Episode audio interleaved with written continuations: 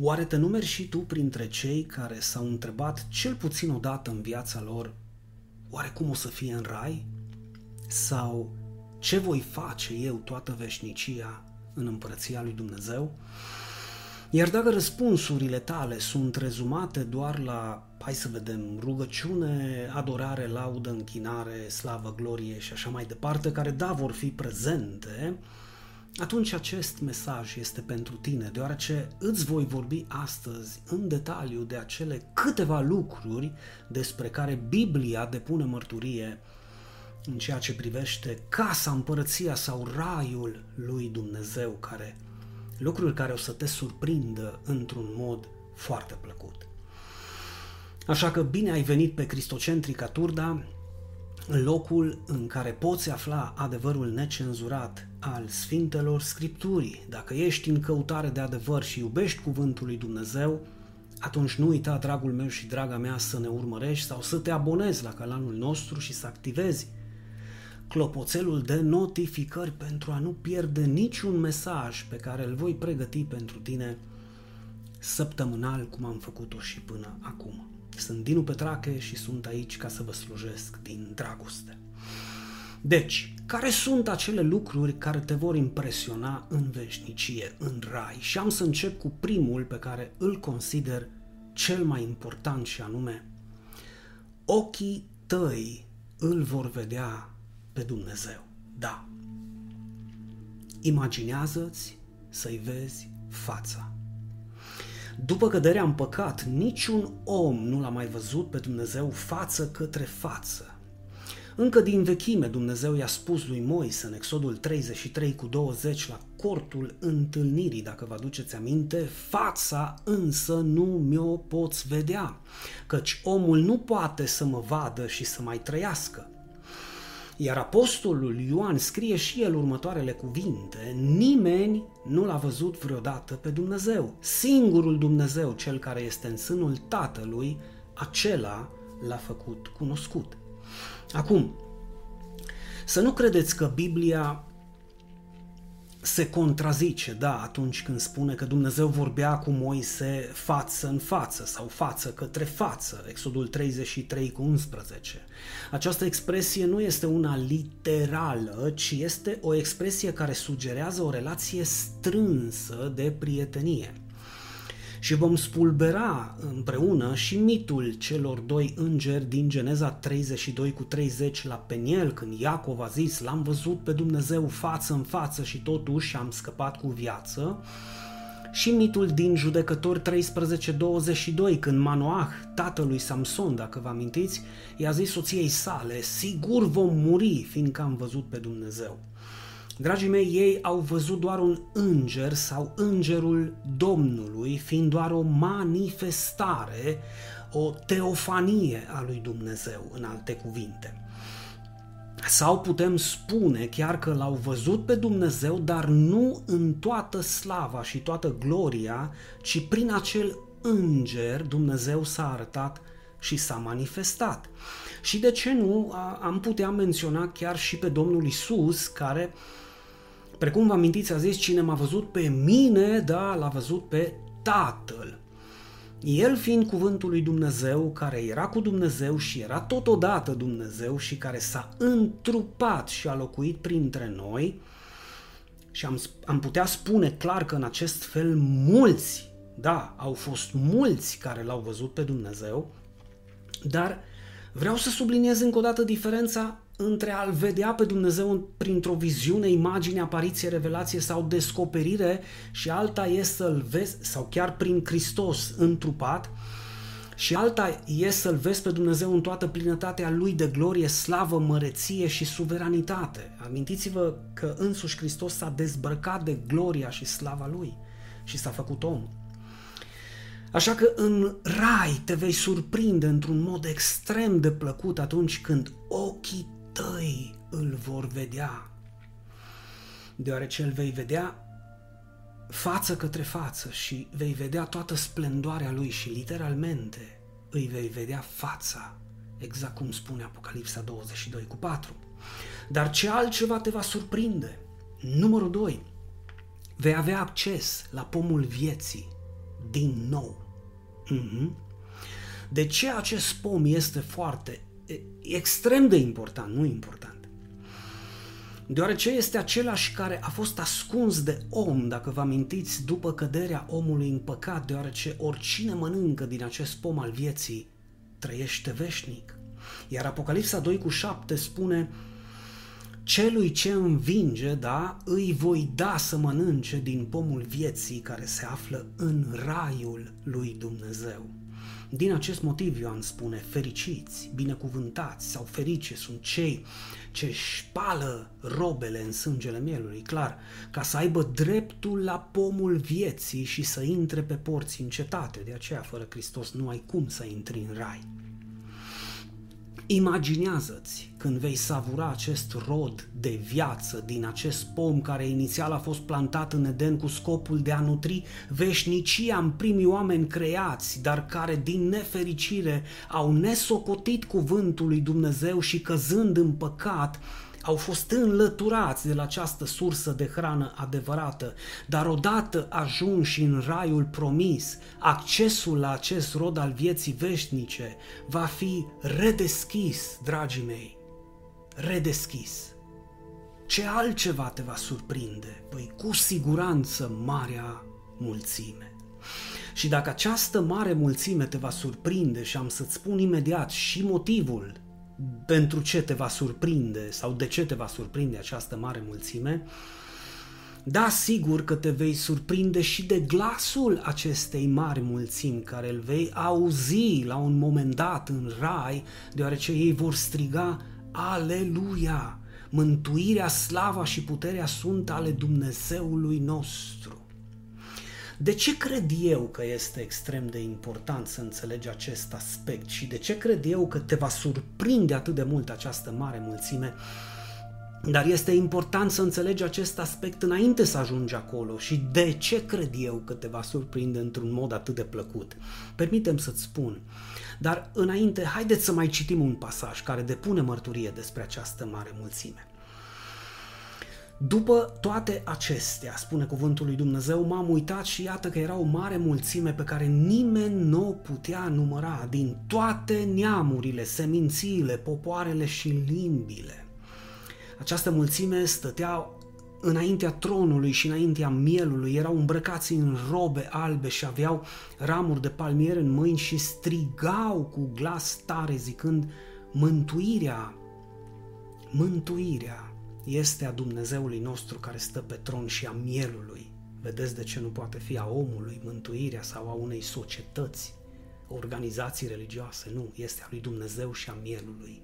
Și un alt pasaj biblic ne descoperă glasul acestei mari mulțimi, ca un vuiet de ape multe și ca un sunet de tunete puternice, zicând Aleluia, pentru că Domnul Dumnezeul nostru, cel atotputernic, împărățește să ne bucurăm, să ne veselim, da, și să-i dăm slavă pentru că nunta mielului a sosit, iar mireasa lui s-a pregătit. Dragii mei, această mare mulțime, precum vedeți, e literalmente mare, enorm de mare, glasul ei fiind, citez, ca un vuiet de ape multe și ca un sunet de tunete puternice. Și asta dă de înțeles că acești oameni sunt dintre cei mântuiți, dintre cei salvați, deoarece sunt mireasa lui Hristos din moment ce ei și-au spălat robele și le-au albit în sângele mielului, fiind cei mântuiți din toate neamurile, semințiile, popoarele și limbile. De ce este important acest aspect? Mă repet încă o dată deoarece Dumnezeu a avut grijă să-și reverse dragostea, harul și mila peste mult mai mulți decât, hai să zicem, poate ai crezut tu că El o va face. În cazul în care și tu ai crezut în Hristos și în vestea bună că El a murit și pentru păcatele tale, dar să presupunem că ai fost unul dintre acei nefericiți prinși în capcana unei secte religioase care au pretins de-a lungul existenței lor că doar ei au dreptate, bă, și omul nu poate fi mântuit decât dacă face parte din religia lor, ei bine, în ceruri mare îți va fi mirarea să vezi că a fost o minciună gogonată. Așa cum auzi, o minciună mare, o minciună ceea ce ei ți-au spus, iar această minciună tipică fariseilor religioși este la fel dacă nu poate mai mare decât această mare mulțime din cerul pe care o vei vedea. Și nu în ultimul rând subliniază ceea ce ei strigau în glas tare, mântuirea este a Dumnezeului nostru și a mielului. Înțelegeți acum, dragii mei, de ce tot cânt eu aici pe Cristocentrica de o bună bucată de vreme, că nu trebuie să vii la biserica pe care eu o păstoresc pentru a fi mântuit.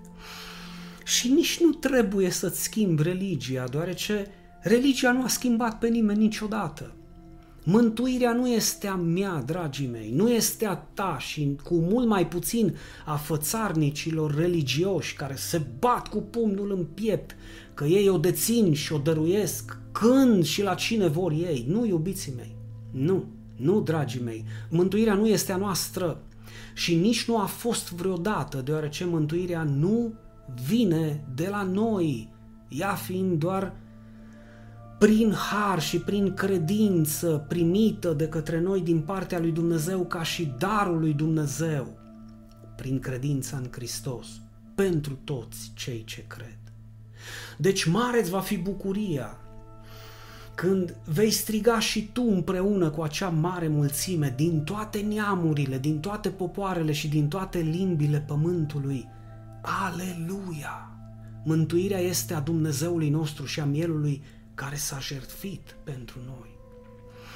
Atunci și doar atunci vei înțelege cât de mare, cât de mare este dragostea lui Dumnezeu și cât de mare a fost minciuna tuturor sectelor religioase care au pretins că mântuirea s-ar fi aflat doar la ei sau precum alți fanatici religioși pretind în continuare blasfemia fără margini, că ei îl dețin pe Hristos. Bine, că ei l-ar deține pe Hristos. Fac apel astăzi la tine și la raționamentul tău intelectual. Nu mai crede astfel de minciuni, deoarece pe Hristosul adevărat nu-l deține nimeni. Absolut nimeni. Căci el nu poate fi atât de mic încât ca cineva să-l poată deține și cu mult mai puțin ei. Să nu zic cu mult mai puțin ca și cum ar fi un produs aflat în ofertă pe rafturile unui magazin, ci din potrivă, scumpilor, El ne deține pe noi, căci altfel nu ar fi Hristosul cel adevărat. Începutul și sfârșitul, alfa și omega, cel din tâi și cel de pe urmă, cel minunat, sfetnic, Dumnezeu puternic și Părintele veșniciilor.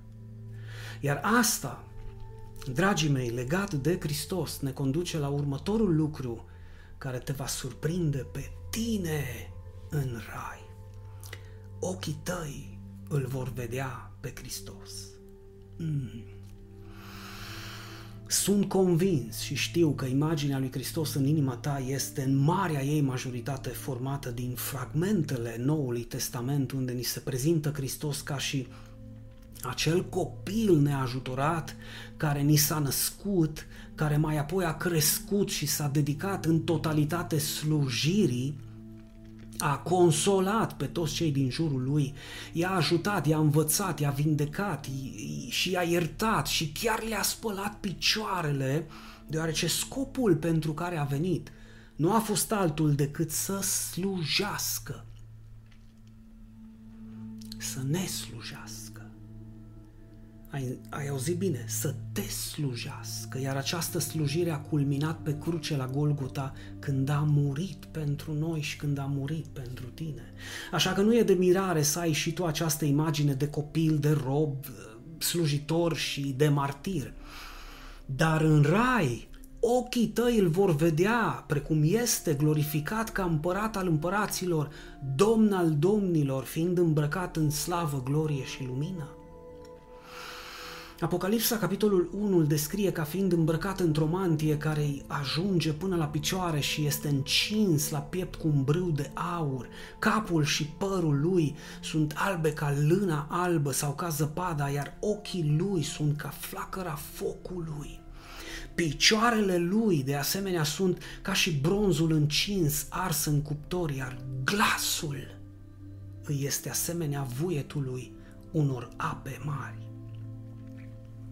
În mâna lui dreaptă are șapte stele, din gură îi ias o sabie ascuțită cu două tăișuri, fața lui este ca și soarele atunci când strălucește în toată puterea lui. Acum, diferența de imagine dintre ceea ce tu aveai inițial în inima ta despre Isus, comparativ cum îl vei vedea literalmente în rai, este incomparabil de mare. Nu cred că vei putea face altceva atunci când ochii tăi îl vor vedea pe Isus, cel glorificat, decât ceea, da, exact, decât ceea ce a făcut însuși apostolul Ioan când l-a văzut în această viziune. Când l-am văzut, am căzut la picioarele lui ca mort. Atât de mare va fi surprinderea ta încât vei cădea și tu la picioarele lui, fără vlagă. Dar permitem să-ți citesc ceea ce spune Isus. El însuși îi spune lui Ioan. El și-a pus uh, peste mine mâna lui cea dreaptă și mi-a zis, nu te teme, nu te teme, eu sunt cel din tâi și cel de pe urmă și cel ce trăiește. Am fost mort, dar iată că sunt viu în vecii vecilor. Eu am cheile morții și ale locuinței morților. Așadar, scrie ce ai văzut, ce este acum și ce urmează să se întâmple după acestea. Dragii mei, ce cuvinte vrednice de un împărat adevărat, un împărat al împăraților și nu un tiran, un călău sau un barbar. Nu te teme, nu te teme, eu am cheile morții și ale locuinței morților. Înțelegi acum de ce credința în Hristos este singura credință adevărată? Deoarece în Hristos nu mai ai de ce să te temi și de ce să-ți fie frică. El are în mâna lui de slavă atât cheile morții, cât și ale locuinței morților, motiv pentru care îți amintesc ceea ce însuși Isus vrea ca tu să știi. Eu sunt învierea și viața. Cel ce crede în mine va trăi chiar dacă moare și oricine trăiește și crede în mine nu va muri niciodată. Păi din moment ce el are cheile morții și ale locuinței morților, dacă tu crezi în el, un singur lucru va fi sigur, că el nu te va lăsa acolo în locuința morților, din acest motiv oricine crede în Hristos continuă să trăiască chiar după moarte. Motiv pentru care, dacă tu trăiești astăzi și crezi în El, nu vei muri niciodată, din punct de vedere spiritual, bineînțeles, deoarece carnea și sângele nu pot moșteni împărăția lui Dumnezeu. Iar acest aspect ne conduce la următorul punct care te va surprinde în rai. Vei fi surprins să vezi ce trup vei avea tu în rai. Da, dragul meu și draga mea, din moment ce Trupul tău fizic, da, cel de carne și oase, cel ce trăiește astăzi, nu va putea moșteni împărăția lui Dumnezeu, vei fi extrem de surprins să vezi cu ce trup te va îmbrăca Dumnezeu pe tine și te va îmbrăca din dragoste, pentru că El se îngrijește de noi, El se îngrijește de tine și în veșnicie. Va fi un trup glorificat precum cel al Domnului Isus, trup care nu va îmbătrâni niciodată, nu se va îmbolnăvi și nu va mai muri. Cu toate că trupul va fi semănat în putrezire, cum zice cuvântul lui Dumnezeu, acesta va fi înviat în neputrezire. Este semănat un trup firesc, dar este înviat un trup duhovnicesc, adică spiritual. Așa este și scris, bineînțeles.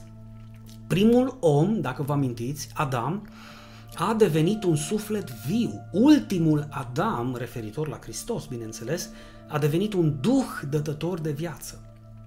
Dar primul, atenție mare, primul, referitor la primul trup, nu este cel duhovnicesc, ci este cel firesc, cel carnal, cel care moare. Apoi vine cel duhovnicesc, spune cuvântul lui Dumnezeu. Primul om a fost făcut din țărâna pământului, al doilea om este din cer. Așa cum era cel pământesc, așa sunt și cei pământești și așa cum este cel ceresc, atenție, așa sunt și vor fi și cei cerești. Așa cum am purtat chipul celui pământesc referitor la trup, tot astfel vom purta și chipul celui ceresc. În cuvinte simple sau în cuvinte și mai simple, te vei surprinde în cel mai plăcut mod posibil, deoarece trupul tău glorificat pe care îl vei avea în veșnicie va fi literalmente exact cum îl descrie Pavel în versetele 53 și 54, că își trebuie ca trupul acesta supus putrezirii să se îmbrace, să se îmbrace în neputrezire și trupul acesta muritor să se îmbrace în nemurire. Atunci când trupul acesta supus putrezirii se va îmbrăca în neputrezire și trupul acesta muritor se va îmbrăca în nemurire, atunci se va împlini cuvântul care este scris, moarte, moarte, unde ți este victoria? Și știți de ce această întrebare? Deoarece moartea a fost, este și va fi înghițită de victorie. Dacă ar mai fi ceva care să te surprindă în rai, bineînțeles că da. Vei fi surprins să realizezi ce nu vei găsi sau ce nu vei putea vedea în rai. Și este foarte important acest aspect. Nu doar ceea ce vei vedea, ci și ceea ce nu vei vedea și nu vei mai găsi. Și am să încep cu, cu noaptea. Nu va mai fi noapte, deoarece nu vei mai avea nevoie de odihnă. Din moment ce trupul tău glorificat nu va mai îmbătrâni, nu se va îmbolnăvi și nici nu se va mai obosi. Deci noaptea nu mai are sens și noaptea oricum era simbolul întunericului. Dar nu numai atât. Nu vei găsi nici lumină artificială. Și de fapt nu vei mai avea nevoie nici măcar de lumina soarelui, precum spune Apocalipsa 22 cu 5, deoarece Domnul Dumnezeu ne va lumina. Iar lista poate continua, dragul meu. Nu va mai fi lacrimi, nu vei mai găsi jale, nici strigăt sau durere, nici boli, nici măcar moartea nu va mai fi nici o înclinație spre rău sau blestem, furt, minciună, vicii blestemate, desfrâu, curvie, adulter, mită, calomnie, condamnare sau omor, nimic din tot ceea ce ai știut că omul a fost capabil să împlinească în firea lui pământească, nu vei mai găsi acolo. Și clar, vei realiza că nici tu nu vei mai fi capabil de așa ceva niciodată, deoarece nimic rău nu vei mai găsi nici măcar în tine. Și ultimul lucru și închei cu el, care te va surprinde în rai într-un mod extrem de deosebit, este că vei fi surprins să vezi și să auzi lauda și închinarea care li se oferă tatălui și fiului în rai. Dacă ai fost surprins să vezi că în concertele trupelor sau vedetelor internaționale oamenii strigă din toți plămânii și aplaudă, ba chiar mai mult, unii dintre ei cap pe jos în leșin, trebuie să știi că nimic din toate acestea nu se va compara cu lauda și închinarea din ceruri. Deoarece va fi o închinare pură în fața cele mai pure, veșnice și frumoase surse de viață veșnică Tatăl și Fiul. Iar tu, împreună cu mine, cu acea mare mulțime, dacă ți amintești, cu cele patru ființe vii, cei 24 de bătrâni, umăr la umăr cu toți îngerii, arhanghelii, heruvimii și serafimii, vom cânta vrednic este mielul care a fost înjunghiat să primească putere, bogăție, înțelepciune, tărie, cinste, slavă și laudă, iar acelui ce stă pe tron și a mielului să fie lauda, cinstea, slava și puterea în vecii vecilor. Iar tu ai putea să spui chiar acum cu anticipație acel Amin. Și să pleci genunchii, aruncându-te cu fața la pământ într-o închinare vrednică de toată cinstea pe care doar un copil al lui Dumnezeu o poate oferi. Dragul meu și draga mea, dacă faci parte dintr-o biserică vie, o biserică care, care pune accent pe laudă și închinare, fă din acest mod de viață, pentru că nu aș putea să-l numesc altfel, slujirea, lauda și închinarea sunt un mod de viață pentru copiii lui Dumnezeu, fă viu în viața ta. Nu-L lăuda pe Dumnezeu cu mâinile în sân sau cu mâinile în buzunar, ci laudă-L cu toată inima, dacă se poate chiar cu mâinile spre cer, cu privirea spre cer, cântă-i din toată inima și cu toată gura ta, pentru că precum am văzut, acei oameni mântuiți în cer îi vor cânta lui Dumnezeu toată veșnicia. Așa că nu te plictisi în biserică când este timpul de închinare, de laudă și închinare, ci fi parte din acel moment, deoarece este un moment extrem de important. De fapt, în ceruri va fi mai important decât predicile, decât studiile și decât orice altceva, evangelizare. Pune tu pe listă tot ceea ce tu consideri că faci ca și un om creștin sau religios. Nimic nu va mai fi atât de important. De fapt, aceste lucruri vor păli în cer. Îi te vei închina, îl vei lăuda, îl vei cinsti, îl vei glorifica cu toată dragostea, cu inima și cu gura ta în ceruri pentru toată veșnicia. Așa că te sfătuiesc să începi de pe acum, să înveți să faci acest lucru de pe acum ca să prinzi un loc cât mai în față de tronul lui Dumnezeu, ca să poți să-L vezi cât mai aproape. Dragul meu și draga mea, cu siguranță mai sunt multe, multe alte lucruri care pot să te surprindă și te vor surprinde în ceruri, în rai, dar sper că aceste șapte lucruri pe care ți le-am spus astăzi le vei păstra în inima ta și vei aștepta momentul împlinirii lor în veșnicie, alături de cei care îl iubesc pe Hristos, cred în Hristos și îl urmează pe Hristos. Pe curând, oameni